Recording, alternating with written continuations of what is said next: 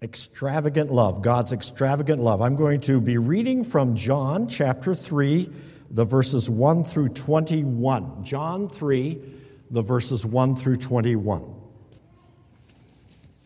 Now, there was a man of the Pharisees named Nicodemus, a member of the Jewish ruling council. He came to Jesus at night and said, Rabbi, we know that you are a teacher who has come from God, for no one can perform the miraculous signs you are doing if God were not with him.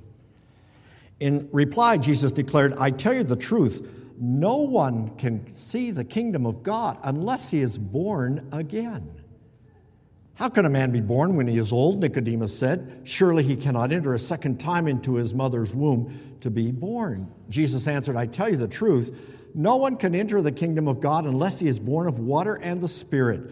Flesh gives birth to flesh, but the Spirit gives birth to spirit. You should not be surprised at my saying, You must be born again. The wind blows wherever it wishes, wherever it pleases. You hear its sound and it can and you cannot tell where it comes from or where it is going. So it is with everyone born of the Spirit. How can this be? Nicodemus asked. You are Israel's teacher, said Jesus, and do you not understand these things? I tell you the truth. We speak of what we know and we testify to what we have seen, but still you people do not accept our testimony. I have spoken to you of earthly things and you do not believe. How then will you believe if I speak of heavenly things?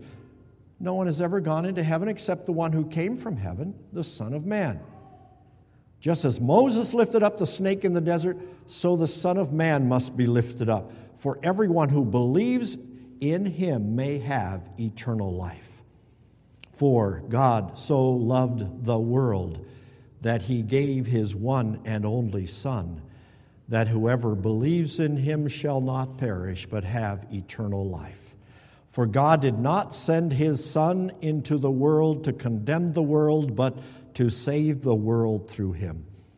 Whoever believes in him is not condemned, but whoever does not believe stands condemned already because he has not believed in the name of God's one and only Son. This is the verdict. Light has come into the world, but men loved darkness instead of light because their deeds were evil. Everyone who does evil hates the light and will not come into the light for fear that his deeds will be exposed. But whoever lives by the truth comes into the light so that it may be seen plainly that what he has done has been done through God. Thus far, the reading of God's Word. There are some notes uh, that I think are available on the backside of the bulletin insert if, if you want to follow along and even fill in the blanks. Just in terms of orienting us to where we are in this series of messages. Pastor Scott, since the beginning of the year, has been introducing us to a kind of a revised vision and mission and some values. And I just want to get those on the screen. Notice the vision. And uh, if, if you can read it, I'd love it if you would just read it with me. Just say those words. To see a people inspired by God's love and faithfully sharing that love with the world. That's what we see. That's where we want to be. And the mission, read that with me too we exist to make disciples who put God's love on display to our world. And then we've been going into some values, the first of three values. And Pastor Scott has been kind of uh, working uh, in terms of helping us understand servanthood. Nick Intout has been doing the same thing love given. And, and I'm the guy who's wrapping up this first set of messages that have to do with this value having to do with servanthood or love given. And the best way to think about that is to just focus on the love given by God in the person of Jesus Christ in terms of the suffering servant and the love that is given to us because of what happened on the cross when the Son of God was lifted up like the serpent in the Old Testament, so that whoever may believe will not perish but have eternal life. So that's what we want to focus on. And so as we get into this, let's just look at that first line from um, the John 3:16, God so loved the world, and just get a sense of what we're talking about when we think of world. Cosmos is the name. Cosmos is the Greek word for world. It's, uh, it's used 185 times in the New Testament. John majors in it 105 times, most of them in his gospel, but several times in 1st, 2nd, and 3rd John, and then about a half dozen times in the book of Revelation. All of those were written by John the Apostle. But like the word love, the word cosmos is hard to pin down. And I mentioned love because we've just gone through one of the major hallmark days, right, of the year Valentine's Day. All about love. But what are we talking about? I love my Happy Meal at McDonald's, my granddaughters will tell me. They use the word love. Those of us who have mailboxes over um, down the hall are going to find some cards from uh, Melanie Papp, uh, cards that uh, advertise beautiful art benefit supporting Beautiful Gate Orphanage in Lesotho. And uh, one of the lines she has on her little note here attached to those cards is Together we can share about Beautiful Gate Lesotho's love. Love is beautiful. And it's just a reminder of that ministry of Lesotho and, and of how that orphanage uh, gathers HIV AIDS infected children that have been abandoned and cares for them. Another use of the word love. I don't know how on Valentine's Day those of you who are married were able to express in some special way the love that you have for your spouse. Um, Proflowers.com has a lot of good ideas about that, right? Yeah. Or what are we talking about in terms of God's love? And we'll get to that in a moment. But the word cosmos, the word cosmos, world, has just that kind of hard to pin down kind of meaning. Does it mean universe? Does it mean all of creation? Does it mean the earth? Does it mean the people? On the earth? Is that what we're talking about in John? And what the Bible tells us is that it's, it's really all of the above. All of the above. God created in the beginning, verse first, first verse of the Bible, in the beginning, God created the heavens and the earth. And then the first chapter of Genesis kind of goes through how God did that in stages into chapter 2 and God gets to the end and he, he creates the heavens, the earth, he creates the water, the sea, and the land. He creates the, uh, the sun, the moon, and the stars. He, he creates the animals, he creates people. All of that is part of the cosmos. And at the end, God pronounces it very good. It is so good that when you get to the book of Romans, chapter 1, what you find out is that just the very fact that you and I live in this cosmos, in this creation of God, that we're left without excuse in terms of understanding that there's a mighty, magnificent, powerful God.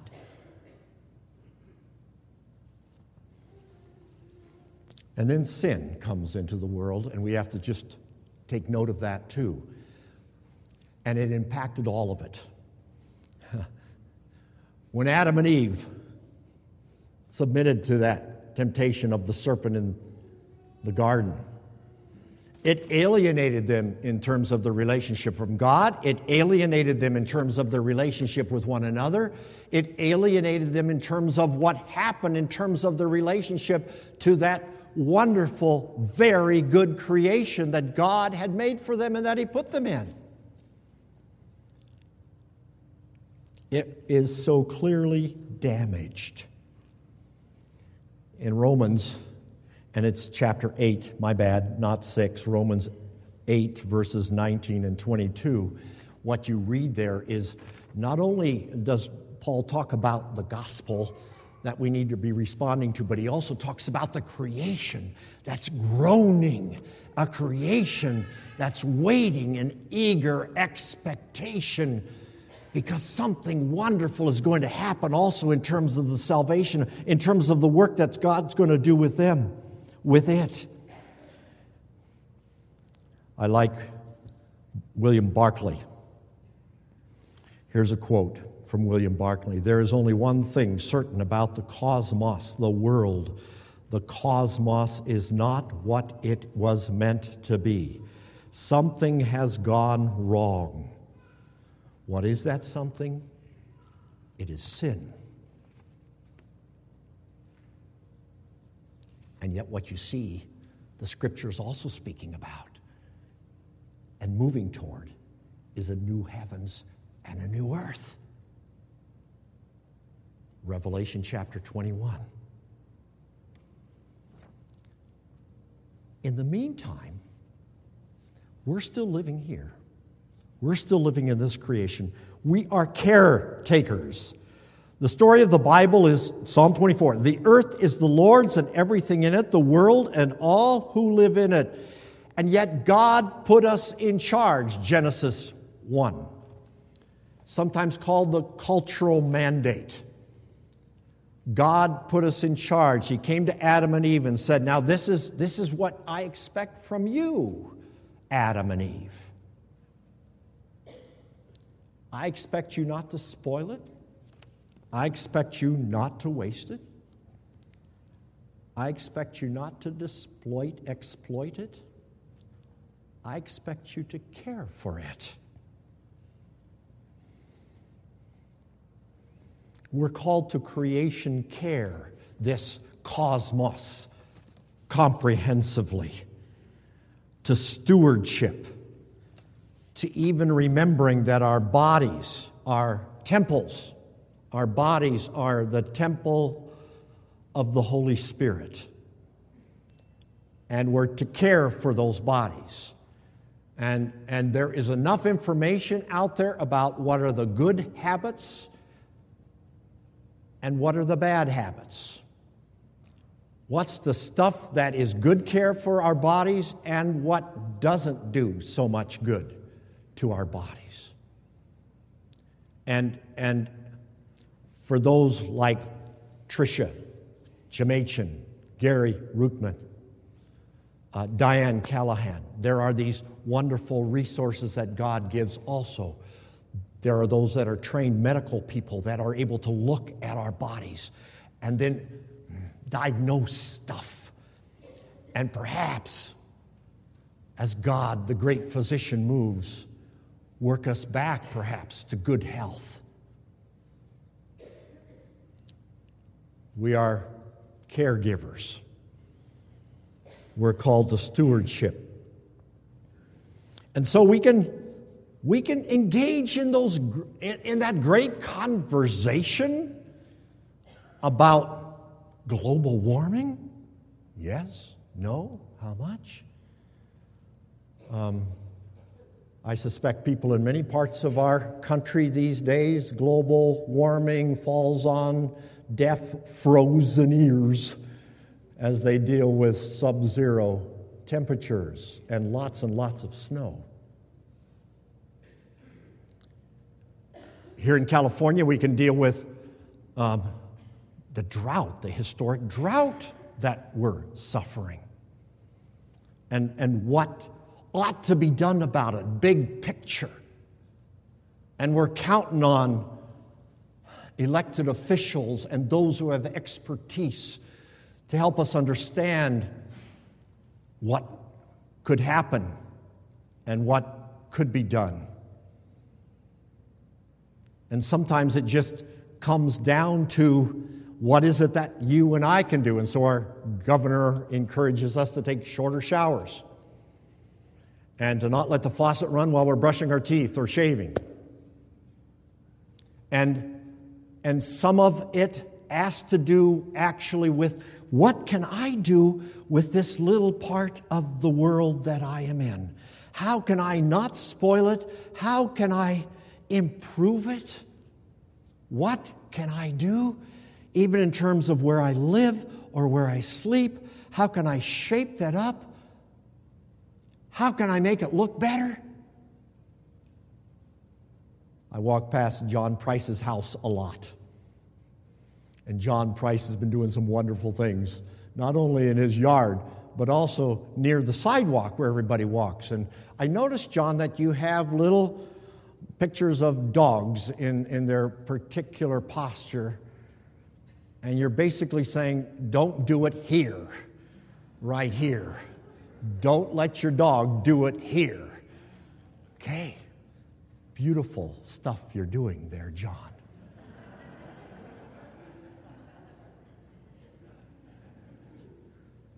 Ron, Ron's example has stayed with me all of these years. The Ron that I'm talking about is a Ron Needham, Dr. Ron Needham, a, a Christian Reformed ordained minister whose, whose career kind of can be divided into three parts. For the first decade or so, he was the youth pastor at the Third Christian Reformed Church in Denver.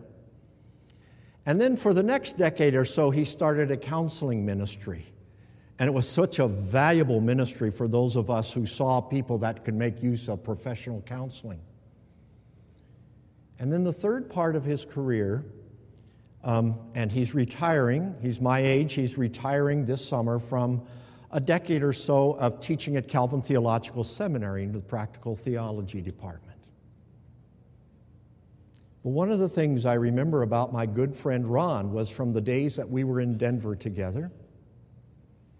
And during the summers, we, several of us clergy families with our grade school and high school age kids, would on Mondays go to one of the lakes near Denver. A couple of guys had boats and we could do water skiing.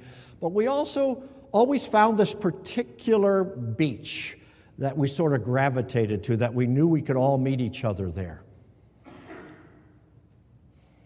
One of the first things that Ron did each Monday, as we just kind of gathered there at that particular beach, as they revved up their boats, Ron would take some time to pick up the trash in that area, put it in his garbage bag, and put it in its proper place.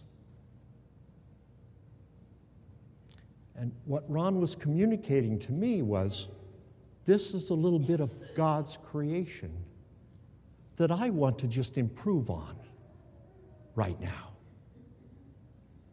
Well, yesterday, to honor Ron, I went to a place I go to just about every morning, Moore Middle School, the dirt track there.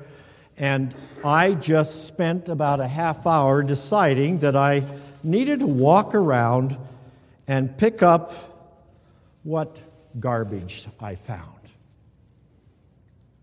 And, and this is what I found.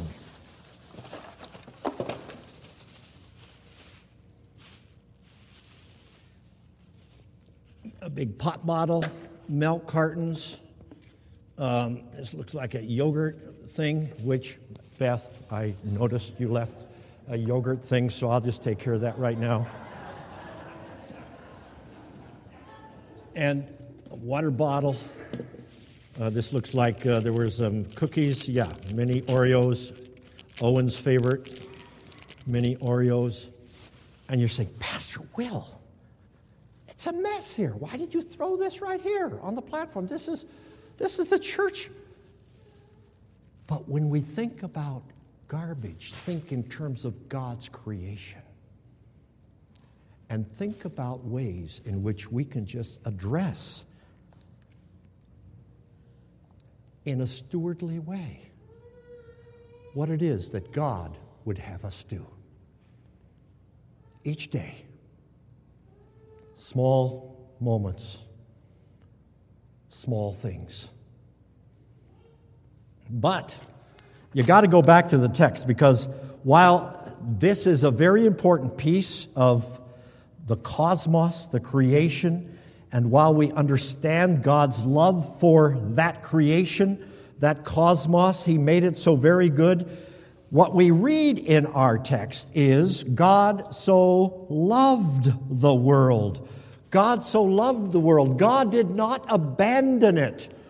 God repeatedly demonstrated his love to a world, and this comes from John chapter 1, verse 10, a cosmos that did not recognize him. And so you have another little slippery way of trying to understand what cosmos means now, because it really refers to people in this world who didn't recognize him. That's what we read. Jesus Christ came to his own. We read it also in our passage when Jesus has this conversation with Nicodemus, but they did not acknowledge him, they did not recognize him. But God comes again and again. He starts in the garden. He looks up Adam and Eve. He has this conversation to them, uh, with them. He, he, he makes this humongous promise that the seed of the woman would crush the head of the serpent. And then as you go through the Bible, God calls Abraham out of the Ur of the Chaldees, and you get these Israelites that are now in the land, and you read the book of Judges, and there's this awful rhythm of people neglecting and forsaking God and chasing after the gods of the Canaanites, and God sending judges again and again to call the people back. God did not give up. And finally, God sends his son. God, and I don't know if this is a good word or not, agape. God agape. And that's the kind of love we know exactly what we're talking about. Because it's a Greek word that describes a love that is self sacrificing, self giving, that thinks about the best of the other person instead of yourself, is willing to be hurt for the sake of that other person. Agape kind of love. It's more than just saying God is love, which the Bible does. 1 John chapter 4, it just says it God is love. But what we're talking about here is, is a love that has a redemptive intent. God so loved that he gave. He gave his only begotten Son. God so loved that his Son ended up on the cross. And there's this focus on people. On Nicodemus, there's this conversation with Nicodemus, this ruling Pharisee, and there's a reference to whoever believes in him shall not perish but have everlasting life. To Nicodemus, he says, You know what? We can enter the kingdom by being born of water and the Spirit. And we read in John 3:16, God so loved the world that he gave his one and only Son, that whoever believes will have eternal life. And when you just read the, the New Testament and you get to 1 Corinthians chapter 15, the resurrection, what, what it's about is not just taking us out of this cosmos into heaven, but we'll have new bodies. And we'll live in the presence of God in that context of the new heavens and the new earth. And the thing that we have to be thinking about is we are part of that story.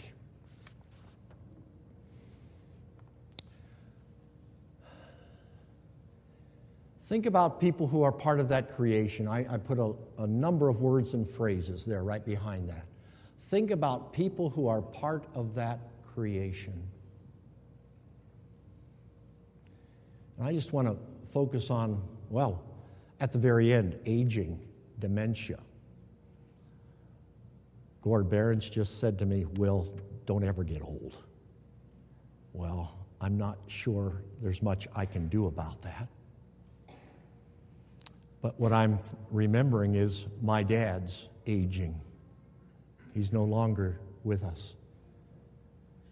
My dad, capable man who physically was able to do less and less, and then mentally less and less. The video just talked about persecution, the video that we saw, focus of the women's retreat. Think about brokenness of relationships. We heard some of that in the men's ministry breakfast just yesterday about the brokenness of relationships.